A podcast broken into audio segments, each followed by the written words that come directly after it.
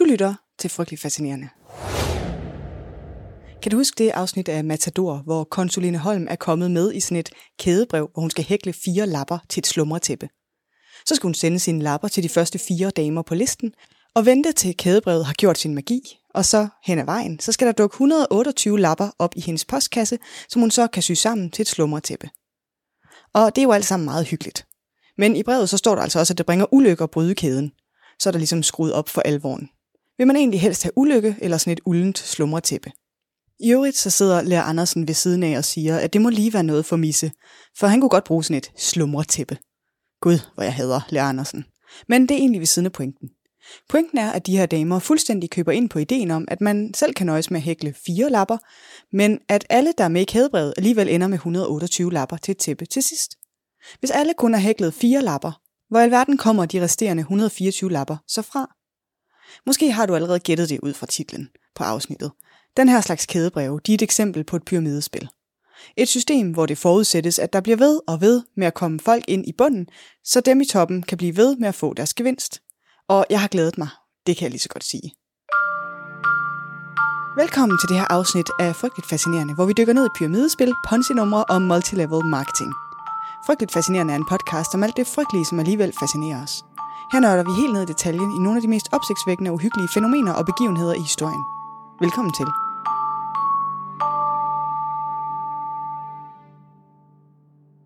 Dagens afsnit. Ja, det har bare altid interesseret mig det her. Lige fra jeg fik mit første kædebrev med posten som barn. Noget med nogle klistermærker. Send et klistermærke til de fire øverste på listen, skriv dit navn i bunden, og pludselig så har du 50 klistermærker. Og min mor så måtte forklare mig, hvorfor vi ikke skulle ud og købe klistermærker. Kædebrev, pyramidespil, Ponzi Scams, Multilevel Marketing. De er alle sammen medlemmer af den samme rådne familie af bras fiduser. Men det her afsnit, det laver jeg altså, fordi jeg for nylig er faldet over en større dansk influencer, der som nyeste skud på stammen af skodprojekter har kastet sin kærlighed på multilevel marketing som en idé til at tjene penge. I kombination med, at hun så nu åbenbart også er blevet ekspert i forretningsmodeller og kan lære hvem som helst at tjene direktørpenge hjemmefra. Fordi hun har så meget erfaring med at tjene penge, være business owner, sælge ting, en ægte boss babe. Og hvis du synes, at jeg lyder lidt ironisk lige nu, så er det fordi, at det er jeg. Jeg synes, man har et forbandet ansvar, når man har et stort talerør. Et af dem er, at man ikke skal promovere svindel og humbug. Det er det mindste, man kan bede om, synes jeg. Og før du kommer efter mig med, men Maria, du kan da ikke vide, om det er svindel og humbug. Man kan da sikkert godt tjene penge på det her, hvis man bare ved det nok og arbejder hårdt. Og den influencer, du taler om, hun har da sikkert tjent lige så mange penge, som hun siger. Hendes business coaching, som hun i øvrigt tager omkring 2500 kroner i timen for, den kan da sikkert være meget god. Lad dig vigtige ting om, hvordan du tjener store penge hjemme fra din stue, mens du kun arbejder deltid. Så jeg har gjort noget, jeg normalt ikke gør. Jeg har taget et klip med, med råd til at sælge produkter. For den her influencer, hun har kastet sin kærlighed på noget, der hedder Forever Living. Og Forever Living Products, det er sådan et internationalt selskab, der blev grundlagt i 1978 af Rex Morgan. Selskabet har hovedkvarter i Scottsdale i Arizona i USA, og de er specialiseret i produktion og salg af sundheds- og skønhedsprodukter. Deres produkter er baseret på naturlige ingredienser og meget centreret omkring aloe vera. Og når ja, så bruger Forever Living Products et multilevel marketing forretningsmodel. Og det vender vi meget mere tilbage til om lidt, men det indebærer salg gennem uafhængige forhandlere, der tjener provision baseret på salg og rekruttering. Nogle af de mest populære produkter inkluderer aloe vera gel, et drikkeprodukt med påståede sundhedsmæssige fordele. Der er også alle mulige andre kosttilskud, læbepomader, tandpasta og fandens pumpestok. Råd til at sælge Forever Living produkter for din yndlingsmentor. Husk, at du kan sælge både til privatpersoner, venner og familie, og du kan sælge øhm, til virksomheder. De her Kids Vitamins er der så mange mødre, der sælger bare sådan mouth to mouth.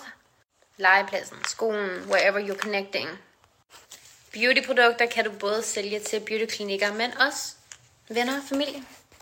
Håndsæb kan du sælge til alle virksomheder. Shampoo og balsam kan du sælge til alle frisørsalonger. Ja, så jeg har skrevet til hende. Det har jeg da. Bedt om et godt råd. Det inviterer hun jo ikke selv til. Har skrevet på sin Instagram, at man bare skal skrive, hvis man gerne vil blive sælger. Så siger hun, at hun vil være mentor for alle, der ønsker at blive forever living sælgere. Og det kunne da sagtens være mig. Jeg vil da også gerne være en millionær boss babe, der arbejder hjemmefra og tjener kassen. Jeg var et mulehår fra at bruge alle mine Buy Me a Coffee penge på en starterkasse fra Forever Living, som research, i en højere sagstjeneste. Men min indre jydenære pære kan ikke bære at sende moneter efter sådan et frygteligt scamfirma. Det er virkelig et catch-22 for mig, det her. Jeg vil sindssygt gerne vide, hvad der er i boksen. Giv det der sælger et skud. Prøv på egen krop og pengepunkt, hvor svært eller let det er at tjene penge på at sælge aloe vera til mit netværk. Men jeg gjorde det ikke. Heldigvis. For influenceren, hun svarede aldrig på min mail. Og så er det jo et svimlende dyrt. Du får lige et øjeblik til at gætte på, hvad du tror sådan 3 liter aloe vera drik koster. Hvad vil være en rimelig pris for 3 liter, synes du, af det her? Nu ved jeg jo ikke, hvad du gættede på, men jeg kan afsløre, at 3 liter aloe vera drik koster 849 kroner. Yikes. Men det er nok i virkeligheden også min egen skyld. Jeg var langsom til at få den mail afsted. Da jeg endelig snøvlede mig sammen, var der gået over en uge, fra hun reklamerede for Forever Living første gang. Så hun er formentlig videre til noget andet nu. Forhåbentlig uden at der er alt for mange mennesker, der er gået i fælden og har brugt deres surt tjente penge på aloe vera bras, fordi de håber på at blive selvstændige business owners, der kan arbejde hjemmefra og tjene millioner og leve det frie liv. Og i mellemtiden, fra idé til eksekvering her i podcasten, så er alt det der aloe vera salgsaløje forsvundet fra influencerens profil. Og medgivet, jeg er ikke den, der rykker allerhurtigst på ting i den her verden. Men altså, jeg får da både sadlet og reddet. Bare ikke så hurtigt, som man kan gå fra at være millionsælgende mentor til at alle spor af forretningen er blevet slettet. Men altså, hvad er overhovedet multilevel marketing? Og hvorfor interesserer jeg mig overhovedet for det her? Hvad er det til fælles med pyramidespil og ponzi scams? Og hvordan kan jeg være så sikker på, at man ikke kan tjene penge på aloe drikke, der ændrer ens tarmsystem? Det er det, som frygtelig fascinerende skal handle om i dag, og det bliver et joyride. Det kan jeg lige så godt sige. Og vi starter med en slags origin story, for pyramidespillene i deres moderne form. Jeg siger moderne, fordi det er en type af svindel, der er tale as old as time. Det kommer vi tilbage til. Men vi starter, som alle gode historier gør, i New York.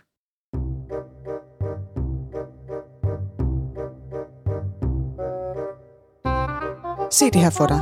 Du står i de eksklusive lokaler i en penthouse-lejlighed i New York. Hundredvis af mennesker er til stede, så der er så proppet, at du dårligt kan bevæge dig omkring. I er alle sammen kommet for at høre om det samme. Et nyt fænomen, der er dukket op i de sådan lidt hurtige New Yorker-kredse. Airplane Game, eller flyspillet på dansk. Og det er i al sin enkelhed en eventaften, hvor man møder op, og så, ja, så er der måske et inspirerende oplæg, lidt pindemader, og så er der ellers flere igangværende flyspil, som du kan komme med i. Og det kommer måske til at lyde lidt spacey det her, så hæng lige på. Men man møder op i nogens lejlighed i New York, på Manhattan. Man er nok blevet inviteret af en, man kender. En, som har været med før, og som har fortalt om, hvad flyspillet er. Med sig i sin taske eller sin lomme, eller hvor man nu har dem, så har man 1500 dollars cash. Og så sker der ellers det, at man betaler for at være med i et flyspil. Og et flyspil er, ja, altså det er dårligt nok et spil. Det er mere sådan et system eller en aktivitet. Der er flere forskellige former af dem, men den almindelige version af systemet involverer, at man melder sig til et fly, i citationstegn, ved at betale en pilot, i citationstegn, for at blive en af otte passagerer, også i citationstegn. Prisen for det er så de 1500 dollars. Ombord på flyet er der fire stewardesser, også i situationstegn, som er på trinet over passagererne, så er der to anden piloter næst i køen bag piloten. Når en pilot så har samlet otte passagerer, har han fået 12.000 dollars ind, og så trækker piloten sig tilbage. Gruppen splittes op i to fly, hvor hver anden pilot bliver pilot for det nye fly. De tager halvdelen af deltagerne med og får fremmer alle et niveau. Alle arbejder på at tiltrække nye passagerer for at fremskynde processen mod at trække sig tilbage som pilot. Og der er selvfølgelig ikke tale om noget rigtigt fly, eller nogle billetter, eller et sted, man kommer hen, eller noget. Du er bare i en lejlighed. De fleste steder så fungerer det her bare ved at stille nogle stole op i en trekantet form. En forrest til piloten, to bagved til anden piloterne, fire bagved, du forstår, hvad jeg mener. I takt med, at der kommer nye til, så rykker du op, og i sidste ende så står du altså med 12.000 dollars. Nogle gange er der slet ikke stole. De er ikke strengt nødvendige. Det kan også bare være et diagram på en tavle med navne på. Når du rekrutterer deltagere ind i dit fly, så rykker du op. Spillene spreder sig fra New York til Texas til Kalifornien, derefter til Sydflorida. Politiet udfører retsjager. Kendte flyspil rangerer med indbetalinger på alt fra 1.500 dollars til 5.000 dollars.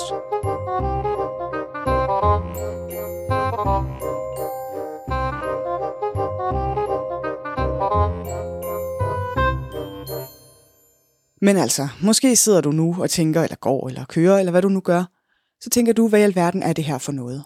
Hvordan bliver det her en ting? Hvordan kan folk ikke regne ud, at det aldrig kan gå op? At hvis du selv kun betaler 1.500 dollars og går ud med 12.000, så må der jo være nogen, der taber alle deres penge.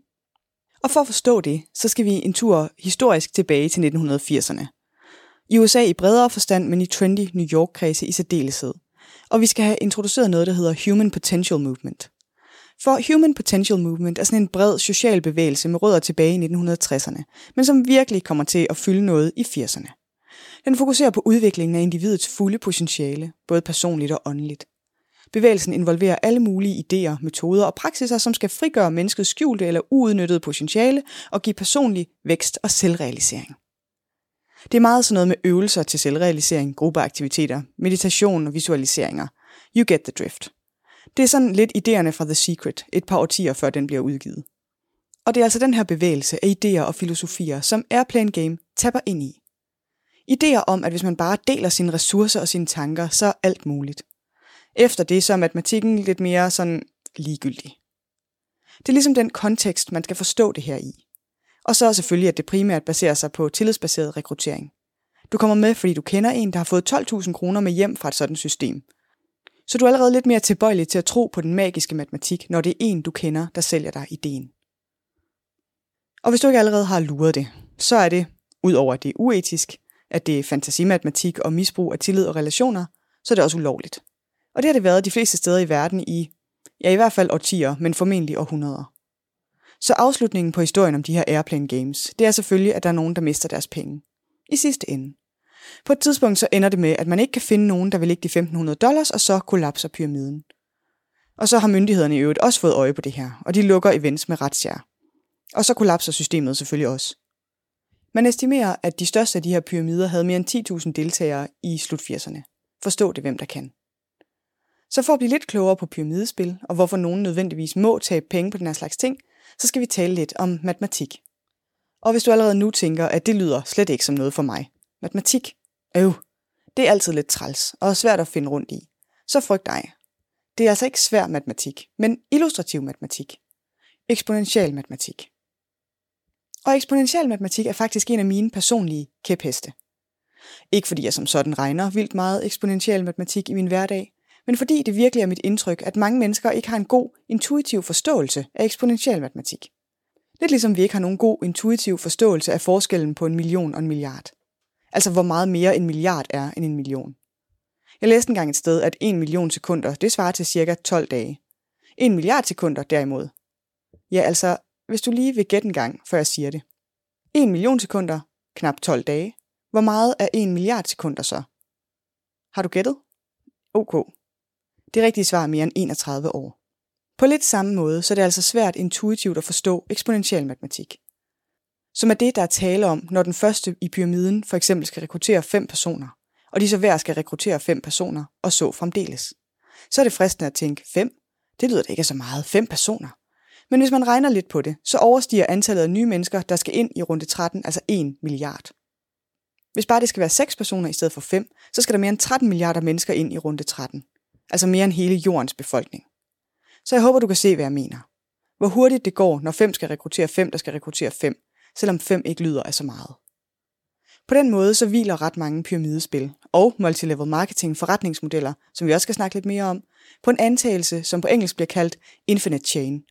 Altså at der er uendelig, uudtømmelig brønd af potentielle nye rekrutter. Det siger sig selv, at det ikke er tilfældet. Og som du måske nok godt kan fornemme ud fra vores lille snak om eksponentiel matematik, så er brønden af potentielle nye rekrutter også noget hurtigere udtømt, end man måske lige skulle tro. Og dem i bunden, ja, de kan aldrig tjene penge. Så det er det, der er pyramidespillenes problem, og det er det, der er grunden til, at de er ulovlige. Og hvad er så multilevel marketing? For som sådan, decideret, så er der ikke tale om et pyramidespil, når vi taler om multilevel marketing. Som sådan altså. Men der er en lang række fællestræk. Og det er altså noget af det, man skal holde øje med, når man skal vurdere, om det, man bliver præsenteret for, er en ja, forretningsmulighed eller et stykke pyramideformet multilevel marketing. Og det er blandt andet de her ting, der fik mig til at løfte øjenbryn af den influencer, der reklamerede for Forever Living i starten af afsnittet. Blandt andet. Der var også de åbenlyse, oppustede påstande om business coaching og de udulige salgsråd. Men altså det, der kommer nu. For multilevel marketing kan i mange tilfælde være lovligt. Det kan også være ulovligt, men det vender vi tilbage til. Først, hvad er det, jeg taler om, når jeg taler om multilevel marketing? For multilevel marketing er en forretningsmodel, hvor virksomheder rekrutterer en her af uafhængige sælgere eller distributører til at sælge deres produkter direkte til forbrugerne. De sælgere tjener ikke kun penge ved at sælge produkterne, men også ved at rekruttere nye sælgere ind til virksomheden og modtage provision fra salget til de nye rekrutter. Virksomheden tjener penge, når den rekrutterer en ny sælger, fordi den sælger køber og ejer sit eget varelager. Og hver gang en sælger selv rekrutterer en ny sælger, så tjener han eller hun penge på, at den sælger indkøber sine varer. Og det samme gør virksomheden. Hvert niveau af sælgere udgør en downline, og dem i toppen er en upline. De tjener penge fra salget foretaget af dem, de har rekrutteret, samt for dem, deres rekrutterede sælgere har rekrutteret, og så videre i en uendelighed. Og selvom det kan lyde som salgsprovision, så er det ikke rigtigt det, der er tale om. Pyramidestrukturen ligger i, at aflønningsmodellen for en distributør er noget mere kompliceret end almindelig salgsprovision, som normalt er en eller anden simpel procentdel af omsætningen. Men i multilevel marketingfirmaer vil den enkelte distributør skulle aflevere en del af sin genererede provisionsindtjening til andre personer højere op i pyramiden. Og samtidig vil den samme distributør modtage betaling fra andre distributører lavere ned i pyramiden, som vedkommende selv har rekrutteret til salgsarbejdet. Den enkelte distributørs indtjening afhænger altså ikke kun af hans eller hendes egne salgsresultater, men også af, hvor mange personer, der er placeret over vedkommende i systemet, som også skal have en bid af kagen, de såkaldte upliners, og hvor mange personer det er lykkedes for den pågældende at rekruttere, og hvor meget de her downline-personer sælger. Multilevel marketing forretningsmodellen er med andre ord opbygget som en pyramide med pengestrømme, der udelukkende går opad. Ofte står der tale om et komplekst og uoverskueligt system med bonusser for at aftage store mængder af produkter, varierende forhandlerrabatter afhængigt af, hvor højt op i pyramiden man er placeret, og det hele kompliceres så yderligere af meget indviklede pointsystemer, som afhænger af, hvilke produkter man aftager, hvor ofte og hvordan man videre sælger dem. Samtidig vil der normalt være tale om, at nye deltagere skal betale et indtrædelsesgebyr for overhovedet at kunne komme med. Gebyret kan dække uddannelse, indkøb af materialer, startkit, produkter, salgsbrosyrer og alt muligt andet. Samlet set så kan det være sindssygt svært at gennemskue, hvad det reelle indtjeningspotentiale for en ny distributør er. Men mellem os sagt, så kan du være helt sikker på, at det er virkelig meget lavere end det, du bliver lovet, når du bliver forsøgt rekrutteret. For her bliver nye rekrutter som regel lokket med løfter om rigtig gode lønninger for ganske lidt arbejde, som man kan lave hjemmefra på sine egne betingelser, og så kommer pengene og kunderne bare væltende, for nu er man selvstændig business owner. Og det bliver sjældent tydeligt gjort over for nye distributører, at hvis de på nogen måde skal gøre sig håb om at tjene nogen form for penge, så skal de ikke bare sælge produktet, de skal også rekruttere nye distributører. De bliver bare solgt en drøm om frihed og penge og hvor let det hele er. Og så bliver de jo også udskammet, når det begynder at gå op for dem, at man ikke rigtig kan tjene den slags penge, som man er blevet lovet. Så vælter det pludselig frem med beskyldninger om, at de ikke prøver hårdt nok, at de er dogne, at de ikke har flere for salg, selvom man i rekrutteringsfasen er blevet lovet, at det er helt vildt let, at alle kan, at produkterne nærmest sælger sig selv. Og du kan nok allerede godt mærke, hvor det er, jeg vil hen, og høre, hvad jeg synes om den her slags firmaer, og den måde, de rekrutterer og tjener deres penge på. Men som jeg sagde tidligere, så er mange af de her firmaer faktisk helt lovlige. Og hvordan kan de så være det? Fordi vi har jo allerede etableret et pyramidespil, de er ulovlige. Men hvis et multilevel marketing firma har en pyramidelignende struktur, og hvis matematikken i dem følger pyramidespillenes matematik, hvorfor er de så ikke et pyramidespil? Og det er de måske også. I Danmark, ifølge dansk lovgivning, så er der nogle kriterier, der skal være opfyldt, før der er tale om pyramidespil. Og det er altså, når der er tale om en pyramideformet struktur, hvor deltagelsen kræver indskud af penge eller andre økonomiske værdier. Deltagerne stilles mulighed for økonomisk vinding i udsigt, og at en sådan vinding hovedsageligt kommer fra indskud fra deltagere, der efterhånden indtræder i arrangementet. Så altså, kommer den primære indtægt fra salg af produkter, som ender hos en slutbruger, en forbruger, no problemo, ikke pyramidespil. Kommer den primære indtægt fra rekruttering af nye sælgere, som indkøber startpakker og varelager og intromateriale, og jeg skal komme efter dig, pyramidespil, ulovligt. Hvis den væsentligste aktivitet er salg af produkter, så er det altså ikke et ulovligt pyramidespil, men bare en speciel pyramidelignende form for afsætning. Problemet er bare, at det kan være meget svært at afgøre, hvordan virksomhederne tjener deres penge, set udefra, fra myndighedernes synspunkt. Men altså, spørger du mig, så er det meste multilevel marketing bare et produktbaseret, nej, faktisk ikke engang produktbaseret, det er for meget sagt. For produkterne er så absolut ikke i centrum i de her modeller. Det er et produkt affilieret pyramidespil. Men det er selvfølgelig bare min holdning. Og ud over alt det, så er der altså også noget andet, man skal være opmærksom på, hvis man nu er dansker og bliver fristet til at leve det søde multilevel marketing sælgerliv. For når du bliver distributør i sådan et system, så bliver du også selvstændig erhvervsdrivende. Og det ved du måske allerede godt. Det er jo også det, de lokker med. Bliv business owner. Boss. Men det betyder også noget rent juridisk. For som selvstændig erhvervsdrivende, så er du altså ikke længere omfattet forbrugerbeskyttelseslovgivningen. Ikke engang hvis du selv forbruger de produkter, du også sælger. Og så er du som forretningsdrivende boss-type altså også forpligtet til at overholde alt mulig gældende lovgivning. Markedsføringsloven for eksempel. Så du står til ansvar for, om de produkter, du sælger, kan det, du siger, de kan. Du skal kende bogføringsloven, alt muligt. Men når de her firmaer skal lokke nye distributører til, så fokuserer de typisk på, hvor stort et indkomstpotentiale der vil være, at du blot skal være fem nye distributører, som så også skal være fem nye distributører, som igen skal rekruttere fem distributører, og så videre i en uendelighed. Og efterhånden som der bliver flere og flere i den downline, så kan vores første distributør læne sig tilbage og bare se pengene strømme ind på kontoen. Men eftersom den underliggende model er pyramideformet, så vil det, uanset om det bliver regnet for lovligt eller ulovligt, følge de samme matematiske regler og derfor kollapse før eller siden. Og nu er det tid til et segment, som jeg havde planlagt, og som egentlig skulle handle om Forever Living, som et case-studie på de her multilevel marketing firmaer. Hvad er det, de sælger? Hvem sidder i toppen af dem? Name and shame. Og der kommer lidt af det, så ikke blive for skuffet endnu. Men for at være helt ærlig, så er det her firma hverken værre eller bedre end alle andre af samme type. Måske er det endda lidt bedre. Marginalt, altså. Fordi produkterne faktisk formentlig er ok. Altså det er bare produkter med aloe vera i. De kan helt sikkert ikke alt det, som der påstås. Men de er fine nok. I den her multilevel marketing verden, så er der bare så sindssygt mange firmaer, der ikke engang lever op til det. Altså har produkter, der bare er fine nok. Generelt så rangerer produkterne fra ligegyldige over elendige og til direkte farlige. For det første så mangler mange multilevel marketing produkter videnskabelig dokumentation og kontrol. Påstanden om sundheds- og wellnessfordelene mangler som regel understøttende forskning, og produktionsstandarder er betydeligt mindre reguleret end i traditionelle detaljkanaler. Det øger risikoen for ineffektive og i yderste tilfælde farlige produkter. Nogle multilevel marketing produkter, især inden for sundhed og wellness, kan indeholde aktive ingredienser i ukendte eller farlige mængder.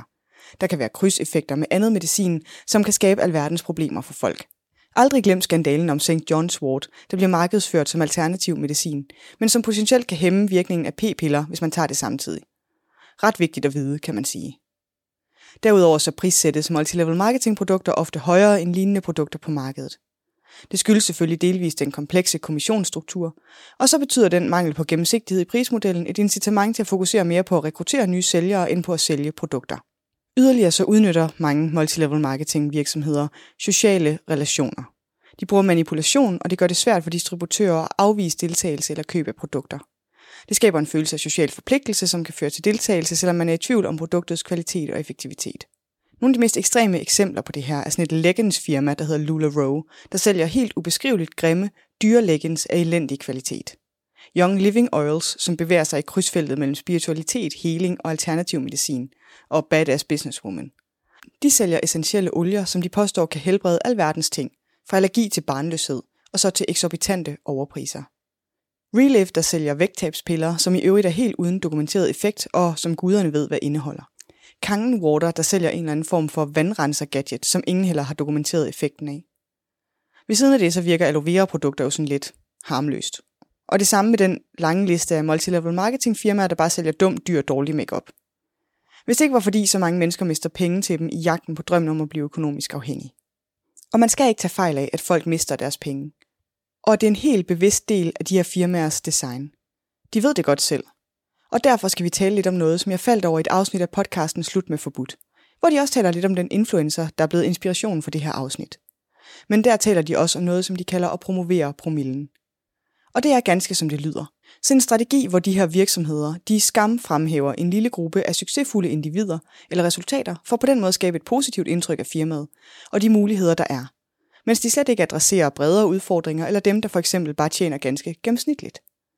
Og problemet med det her, den her markedsføringsform, for det er det, det er, det er jo selvfølgelig, at det ikke giver et retvisende billede af, hvad man egentlig kan opnå. Og det er altså ikke på den måde, hvor en virksomhed selvfølgelig fremhæver de gode sider ved deres produkt i deres markedsføring. Det er på den der helt gejlede måde, hvor deres markedsføring ikke består af andet end billeder af folk, der holder sådan nogle kæmpe store checks med helt vilde beløb.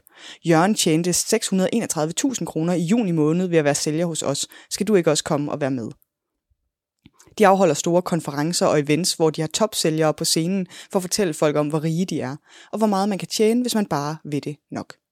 Og så glemmer de bare at nævne, at langt de fleste deltagere de har økonomiske tab, fordi de er nødt til at købe produkter selv for at opretholde deres position i hierarkiet.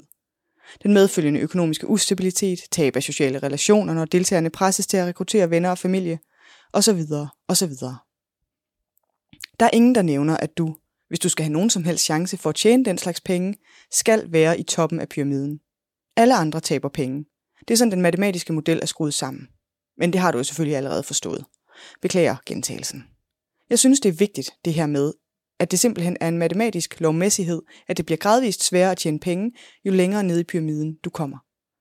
Og formentlig befinder du dig meget længere nede i pyramiden, end du regner med. Her slutter afsnit 69 af Frygteligt Fascinerende allerede, og du bliver nødt til at vente til næste uge, før du kan høre resten.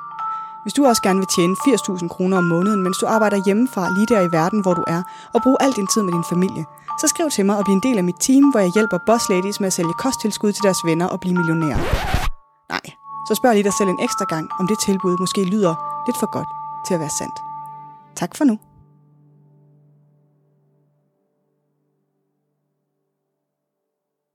I researchen til afsnittet har jeg brugt oplysninger fra Svindler.dk, bogen Verden ved bedrage Susanne Utsen, DR.dk, TV2.dk, FTC.com, dokumentaren Betting on Zero, Wikipedia og The Guardian.